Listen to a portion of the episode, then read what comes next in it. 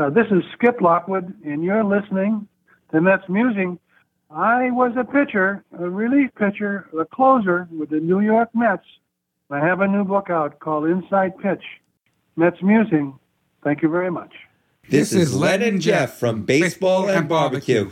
And the one place to go for New York Mets news, Past week game reviews, upcoming series previews, interviews, analysis, opinion, and, what's, going down, on the farm. It's Mets Musings with Gary Mack. So keep the faith, stay optimistic, and let's go Mets.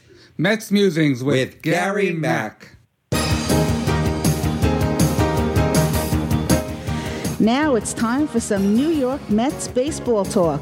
Here's Gary Mack bringing you the latest news and analysis from Mets Nation and the world of baseball on another edition of Mets Musings. And hello, everybody, and welcome to another edition of Mets Musings. We are post Thanksgiving. Hope everybody had a nice holiday out there and uh, coming off. Took a couple of weeks off, but coming back now. Got all kinds of crazy news and rumors going on in the Mets kingdom. So uh, we'll get to that in a minute. But uh, uh, joining me tonight is a very special guest. It's my old co-host Barry, and he's on because he couldn't make the last fan forum that we did. We wanted to get him on to to to talk about what's going on. Barry, how the heck are you? I'm good, Gary. Yeah, I'm sorry I missed that roundtable. It sounded like you guys had a blast doing it. We had so much fun. It really was a, a, lot of fun, and uh, we're gonna do it again. And hopefully, you can make the next one. But wow, uh, you know, as I said, I took a couple of weeks off because there was really nothing going on.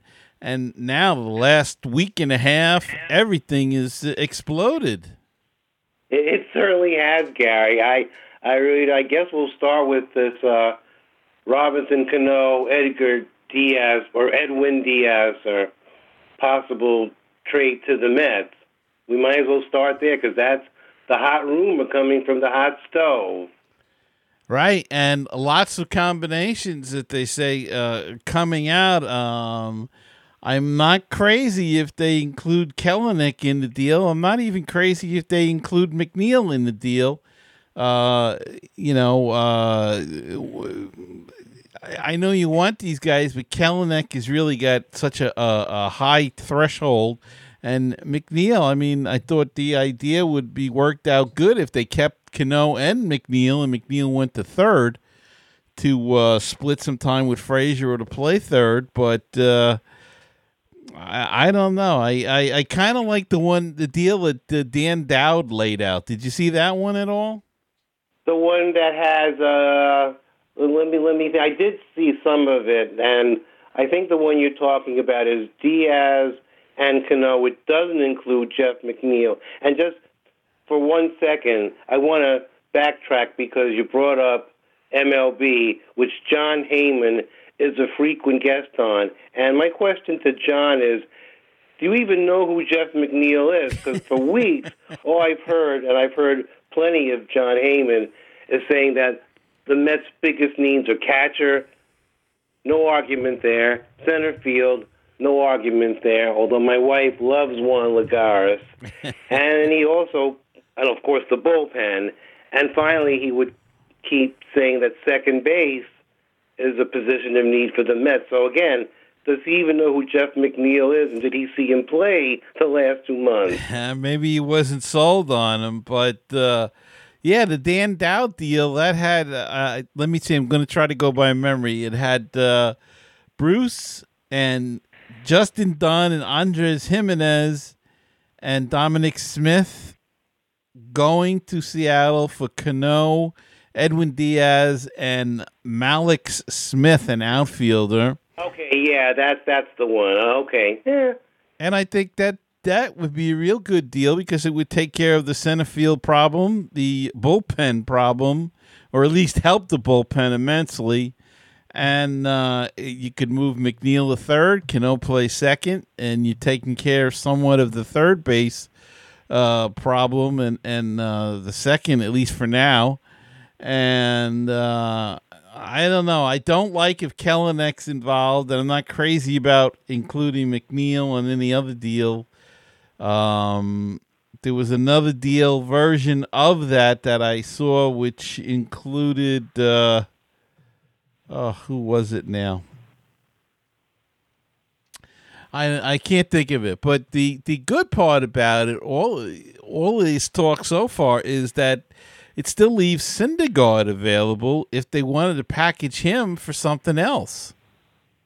Okay, Guy, I guess we should put the Syndergaard proposed trade rumors on hold for just a moment, but I want to get back to that trade proposal. I don't hate it. I don't love it. I know that's not usually the way I come across because I'm usually quite opinionated about these things. but as far as the Cano deal, or to be a little poetic, Robbie Cano, I don't know.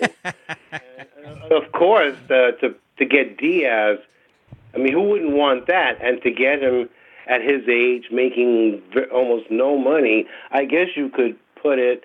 One way is to say that the salary you're paying Cano is really the money that Diaz would command if he was on the open market. As far as the prospects, well, the Mets have had a lot of prospects that have not panned out, whether they've kept them and they've bombed as Mets or they've been traded away. So, as far as the prospects, as much as it would deplete the farm system even more, I myself would not be against that holding up a potential deal that would help the Mets.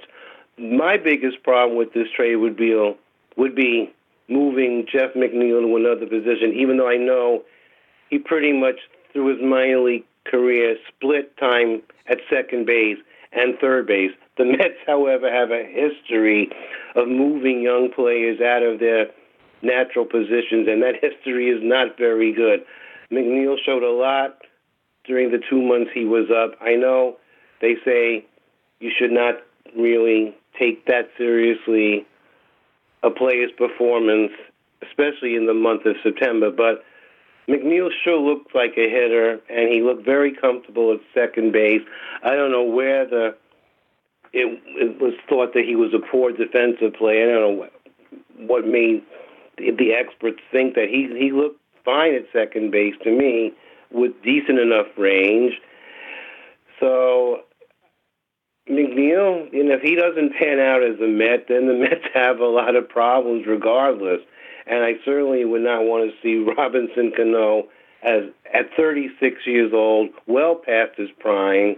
Who knows how long he was taking the steroids as the Mets second baseman for the mm-hmm. next five years. That that's that's an albatross contract to me that it's almost uh, sure to blow up in their face. to, to, just to make a long a long story short, I, I really don't know how I feel about about the trade. Although being able to unload Jay Bruce's contract and free up first base and the corner outfield spots, and giving a guy like Peter Alonso a pretty much a clear path to first base would certainly be a good thing. Yeah, and that's, I think uh, that's that's the big issue. And uh, I, I've also heard another deal where uh, Seattle was going to pay fifty million dollars, ten million for the next five years, and take Bruce's contract. So uh, that way, it doesn't cost the Mets as much. Uh, I, yeah, it's a tough call, you know, because really is. Uh, but as I said, if you can free up Diaz and Cano, I mean, then it does solve a couple of major problems. And uh, I also heard Haniger, a guy named the name of Haniger, uh, right-handed.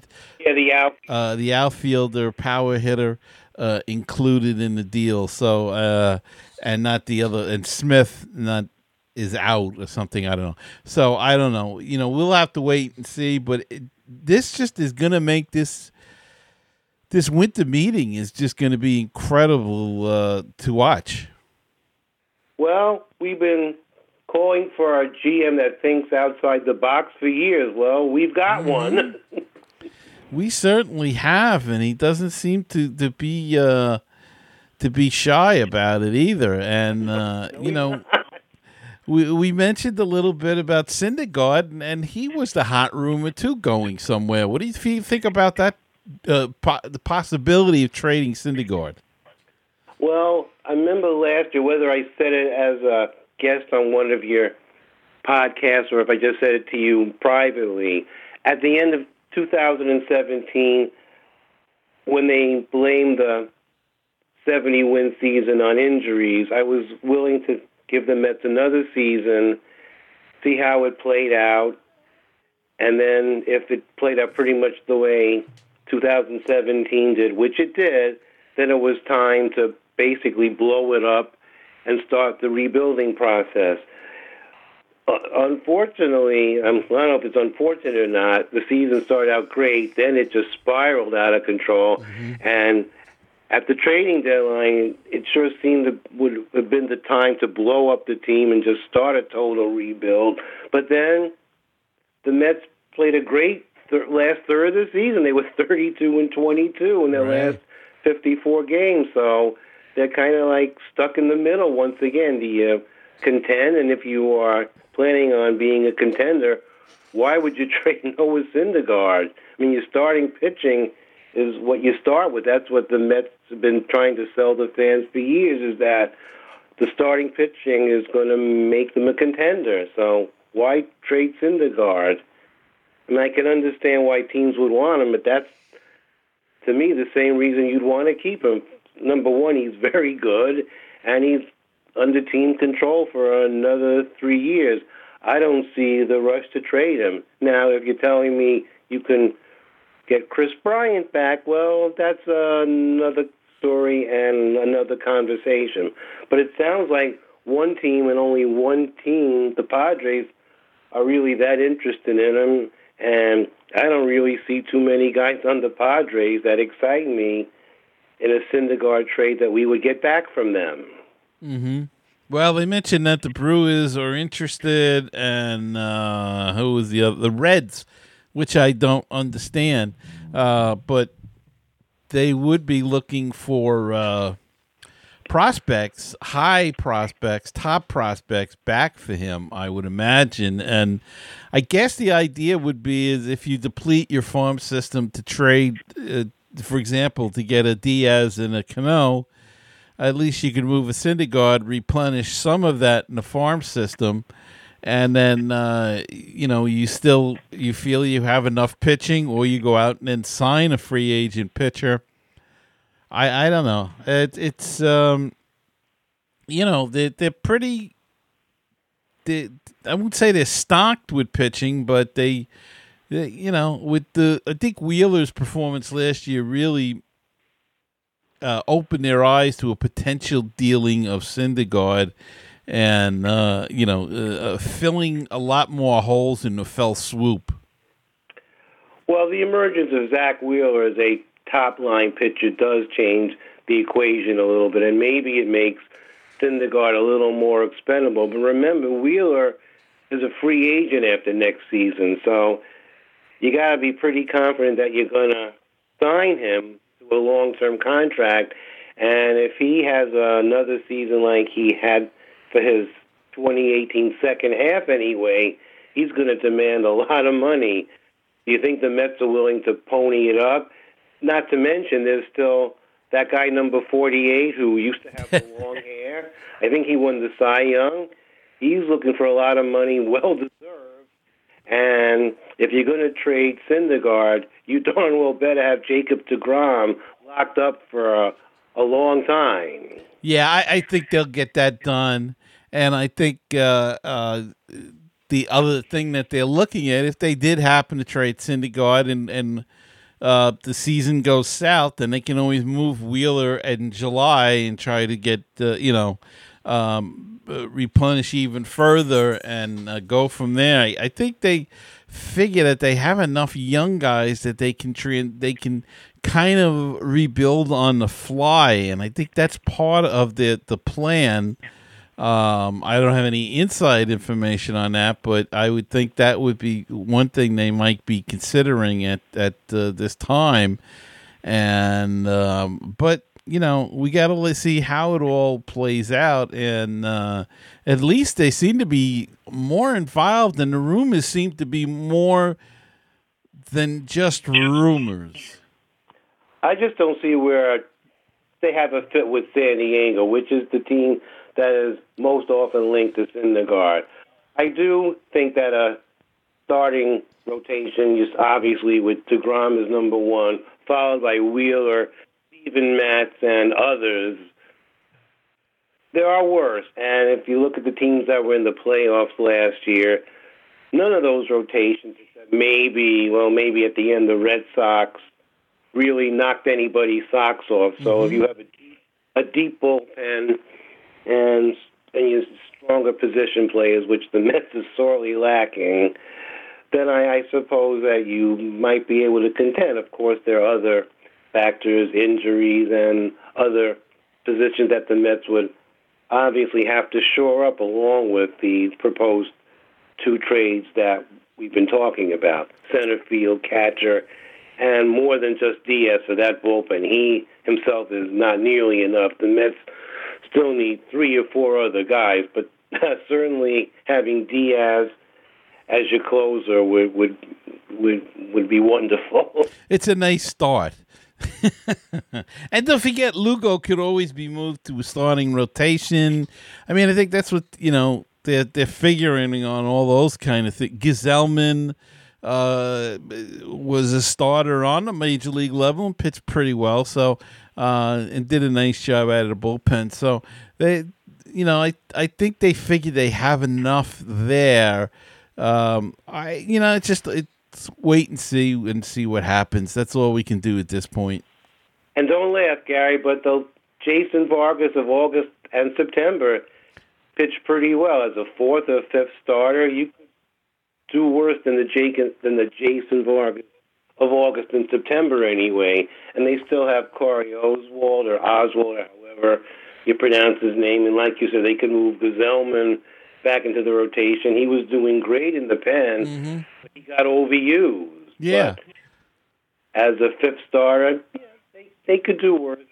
Lugo, I would leave right where he is. Yeah, yeah. But he maybe wants as eighth, maybe as the eighth inning guy to Diaz. Yeah, yeah, he would be good in either spot, but uh, uh, it's a good, uh, good, good headache to have, I guess, for a certain extent. Now there are other bullpen options. There are a bunch of free agent closers out there, and I'll throw a couple of names at you, and you tell me what you think. Although I think I have, I pretty much know what, how you're going to think about or what you're going to think about one of them. But there's Adam Ottavino of the Rockies. Joe Kelly of the Red Sox, who was just dynamite playoffs. Yeah. Yeah. Even a guy like David Robertson of the Yankees, who might have worn out his welcome there. And the last name, and I have a feeling we're going to disagree on this one, but Jeurys Familia is out there. Well, I, am I, I got to tell you, I'm a little surprised that they cut him or released him or whatever they did. I thought they would, you know, give him another shot. And um, you talking Familia? Yeah. Oh, oh, that's, I'm thinking of Mejia. I'm sorry. Mejia's out there too. yes, that's true. uh, thanks, but no thanks. yeah, uh, Familia. Yeah, I mean, uh, the ideal thing would be if you could bring in a guy like Diaz and then bring back a Familia. That would be really terrific. Uh, but you know, Familia wants clo- He wants to be a closer somewhere, as do these other guys. Yeah, yeah, yeah, yeah. Well, you know, sometimes it doesn't work out that way, and and in this day and age, you can make just as much money uh, in in other spots. I mean, look, the Red Sox had closer, but uh, you know they had Kimbrel. He's out there too. Um, but uh, a couple of times they didn't even use him in the big games. They used uh, Eovaldi and uh, in the World Series, and and so uh, it's a different age now. Well, you do need a deep bullpen with these new sabermetrics that say that a starting pitcher can only go through the lineup twice. So you do need a deep bullpen. That that you certainly how good do. your starting pitching is. That- is that's true. right. And the other question the Mets are going to be having this week is that the non-tender deadline is Friday, and they have nine arbitration-eligible players. And uh, uh, I, would say among the, the nine, there are six that are pretty well locks to get uh, tender to contract, and they are uh, Jacob DeGrom, Syndergaard, Zack Wheeler, Michael Conforto, Steven Matz, and Plawecki. I think they're going to get arbitration. Okay. The uh, other three that are up in the air is Rafael Montero. I think he's a, a lock not to get ten uh, to get tendered, I should say, or non-tendered. What's the word? I'm I'm all confused now. He's Non- a lock to get non-tendered. Uh, the other two are going to be questions: uh, Wilmer Flores and Travis d'Arnaud. What's your? I think I know your opinion on one. I'm not sure about the other. Yeah, it's time to move be, from. It's, it's time to move on from Travis d'Arnaud. Unfortunately, he gets hurt too much, and he's almost. He must be close to thirty years old, and it's it's it's time to move on. I could live with Devin Mesoraco as the number one catcher. I, I really couldn't. certainly he had a rapport with Jacob Degrom. Certainly did, and but he's a free agent. They'd have to sign him. Uh, so, uh, but no uh, word on whether he's going anywhere. But And the catching options in the free agent market are are pretty thin. I guess the best guy out there might just be Wilson Ramos, who's hurt all the time. So yeah, yeah, as good as he is, that's a that's a scary option. I would, I think I would prefer not to go down that path. I, I really think that they could live with Mesoraco as the number one, and maybe pick up a Rene Rivera as the backup catcher. He's a free agent. Wilmer's a tough call. We all love Wilmer, yeah. and my my my heart says yes, my head says no. And ideally, you want your backup utility infielder to be more of a defensive player, which Wilmer definitely is not. But he still makes them has made some valuable contributions to the Mets over the years, and he actually played a, a fairly decent first base. He played most of the first base for the second half of the season, at least until September when they called up Dom Smith. hmm But I, I do. I'm pretty sure the Mets are looking to better themselves at that position, and unless the plan is to not trade Jay Bruce, install him at first base, I think the long range plan probably is see if Peter Alonso is the guy. Yeah, and uh, I, I yeah, I kind of agree. I think it's time to move on from Wilmer, and uh, he'd probably be best served being in the American League. He could DH, and uh, you know, uh, he'd probably hit a ton over there. Could be. Um, we were talking about the catching market a little bit, and and, and uh, it came out that uh, Russell Martin and Francisco Cervelli are uh, drawing interest. That the Blue Jays and Pirates have decided to put them on the market. Uh, you see anything there that might? Uh, uh, of course, it would have to be a trade. Yeah, you know what, Gary? As an upgrade over Mesoraco, it's not that great of an upgrade, especially when you're talking about having to move pieces, and those teams probably would be looking for prospects. I'm I'm a little surprised that Cervelli is on the trade market. I don't know what his contract is, how long he has to go to free agency. Russell Martin's been around. He, he's been on like a, a million teams Yeah. and usually those teams win. So I guess that says something about him.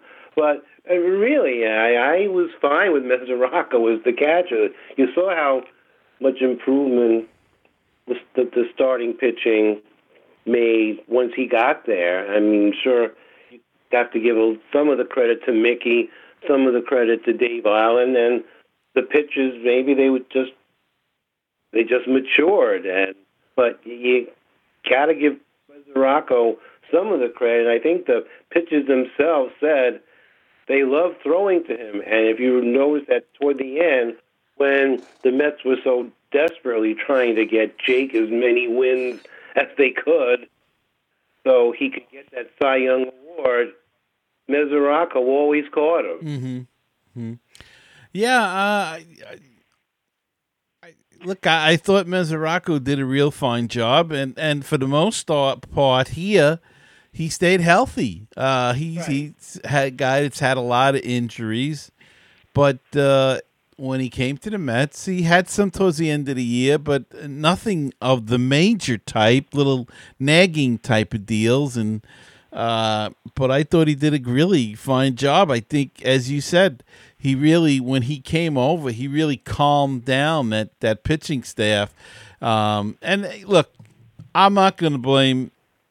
You know, uh, d'Arnaud got hurt. Plawecki was hurt for a while and then so you had uh, Tomas Nido came up from Double A ball, and I think did a great job. Uh, you know, and and Jose Lobaton, whose best days were gone anyway. Um, they just couldn't get it done. Uh, but uh, you know, I have to say, I think Nido. It, it, you could see him improve over the course of the year. And when he, he came back up again at the towards the end of the year, he looked like a better ball player as well, more confident, more confident with handling the pitchers. Uh, I, I don't know whether they consider him a, a possible long term starter or or what, but uh, certainly as a backup, I could see him being there. Um, Plawecki looked like a different player last year as well. I thought. I think he I thought he looked more confident, uh, more confident at the plate and uh, more confident with the pitching staff. So we'll see. It's it's going to be interesting, and um, you know, the, the, having a veteran catcher like a Mesoraco there with a young guy like Plawecki or Anito is a big advantage. And you know, Gary, the Mets could do worse than having a catching tandem of Mesoraco and Plawecki, which it was most of last year. That's what it was. And another thing, if a guy like whether it's Nido or whoever, they have to be sent down. Well, now their AAA team is in Syracuse, so no longer will there be that 3,000 mile trip from New York to Vegas. I'm sure that had to take a toll on a lot of these players, especially some of those pitchers who. Who was the guy he was sent down and brought up about 10 oh, times? Yeah, I know. I can't There was one guy in particular. I forget which one it was. Oh, who was it? Uh, Rhame. That's who. J- oh. Jacob Rhame. Yeah, yeah. I think they made about 14 roster moves with him. I don't know the exact number, but he, he was, I mean, the, the frequent flyer miles he must have accumulated. He could probably buy an airline by now. but that's one thing they'll miss now. They won't be getting as many frequent flyer miles. well, well, well, this is true. but, you know, you have to give something to get something, Gary.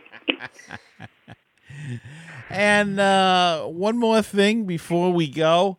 Uh, a recent signing at that, uh, well, actually, I got a couple more things. Uh, Dilson Herrera is back with the Mets. Does this solve the second base problem?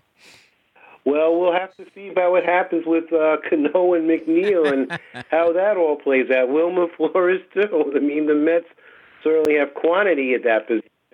Quality, I'm not sure. But I want to, I want to uh, go back a, a, and talk a little about the, the, the Jacob Degrom Cy Young Award because you guys talked, you, you covered that a little bit, but I, I wanted to throw my two cents. Okay. On and also to say that Sabermetrics, as much as anything, got him that award because 30 years ago, 20 years ago, even 10 years ago, he probably doesn't get it.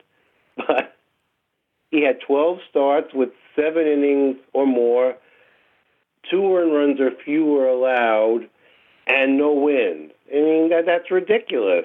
His record was 10 and 9 in those 12 starts, let's be uh, let's uh, you know be conservative. Let's say he would have got nine wins out of those 12 starts, so his record really should have been more like 20 and 7 or 20 and 6 instead of 10 and 9. And he doesn't get those last two starts with wins, who knows if he even gets the Cy Young? And what difference does it make if he won the award with 29 first place votes, as long as he got it? I know you guys touched a little about that that writer in San Diego who voted for. Yeah. Okay, I think uh, the guy on FAN, Steve Somers, right? Who? Uh, yes. Who? Uh, based, I basically think he ambushed that writer. Yeah, I think so too. I don't think it was absolutely. If you want to have a real conversation with him, you just start by talking him with a little respect and saying, "What was you thinking?" Blah blah blah. Instead of doing that nonsense about, "Can you look at yourself in the mirror? Do you want?" your 15 minutes of fame. I mean, eh, whatever it was he said. I mean, it was totally uncalled for. And the San Diego writer, whose name escapes me, had every right to hang up on him. He had every right, and he had every right to vote for whoever he wanted to. And Absolutely. And Scherzer had a tremendous season. He clearly had Cy Young award numbers, and in many other seasons, they would have got him a Cy Young award. And uh, Aaron Nola, too. But Jake won it. He deserved it. We're happy. He's our guy. He clearly had a historic season. I maintained through the year that unless really saw DeGrom pitch pretty much every start, you could not appreciate what a great season he had. Fortunately, we were able to do that and realize how great it was. Right. All right, I'm going to throw some things at you and get a quick reaction to it. Uh, Chili Davis is the new hitting coach. I'm okay with that. I would have preferred Dave Magadan, but I'm okay with Chili. And in a way, because Magadan is one of my favorite all-time Mets players, I'm happy he didn't get the job because inevitably the Mets are going to go into a team slump. And fair or not, quite often, and we've done it with uh, Kevin Long and with Ross, the hitting coach gets blamed. Again, fair or not. So for it to happen and then for me having to blame Magadan for it would have been something I may not have been that comfortable with. But Chili has experience. Uh, if it couldn't be Magadan, Chili Davis is an okay choice. Jim Riggleman, bench coach. Nationally experienced, managed many teams a little old, but I'm I'm okay with that. Uh, Probably not to uh, Mickey Callaway, but if he had to step in as the manager, which hopefully would not happen temporarily, that would be okay too. But hopefully, it will not come to that, and he will be a good bench coach for Mickey. Because certainly, uh, the one they had last year, uh, he, came up a little short. Without a doubt, uh, and and we discussed this before, and, and I've discussed it on this show that the, they needed a National League guy. I really felt like that, uh, uh, you know, from the beginning, and they, they failed in that way, and and I think they failed uh, Callaway there. I think that was a, a, an Alderson decision, and I think he really failed Callaway in that aspect by not giving him the best shot and, and the best staff. Say that your boy Sandy may have dropped the ball on that one. He could have vetoed that choice of Senior and suggested and maybe even gotten somebody else to be the bench coach. So yeah, I agree with you. They they definitely dropped the ball on the bench coach last year, but hopefully they they got it right for this year.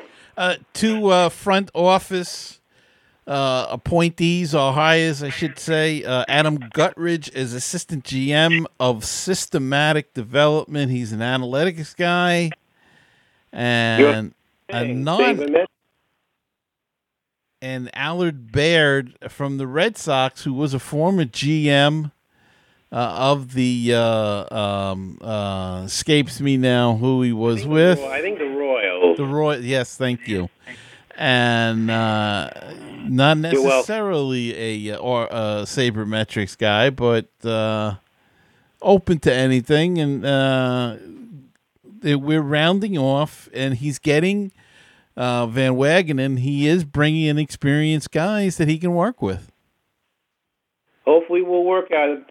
Allard Baird, that's the name I have heard throughout the years, and I think that he's um, thought of very highly throughout baseball. So, and like I said, he was the Royals GM for a while. I think he had left before they got their pennant and World Series, unfortunately, at the Mets' expense. But obviously, he had something to do with building that organization, and of course, being with the Red Sox for all these years. Uh, yeah, he must have had a big hand in helping them win their World Championships. Right.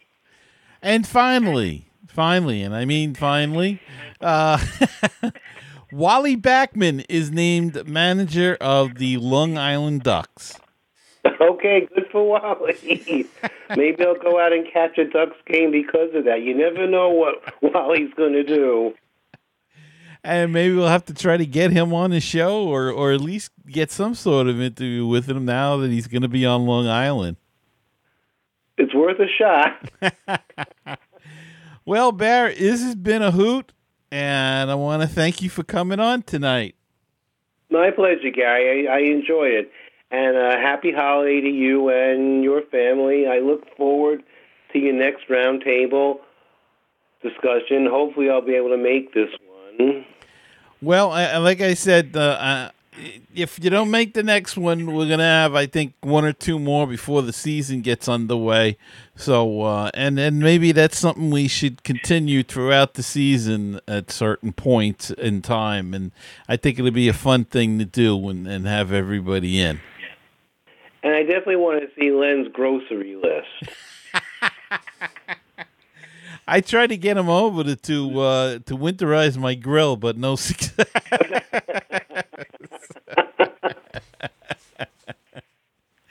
all right, Barrett. Thanks so much. And I want to thank you all out there for tuning in. And uh, don't forget to uh, uh, please subscribe and uh, on YouTube and, and uh, iTunes, wherever you catch the podcast. And uh, join me again next time. And remember, until we're together next time, keep the faith, stay optimistic, and let's go, Mets. Good night, everybody.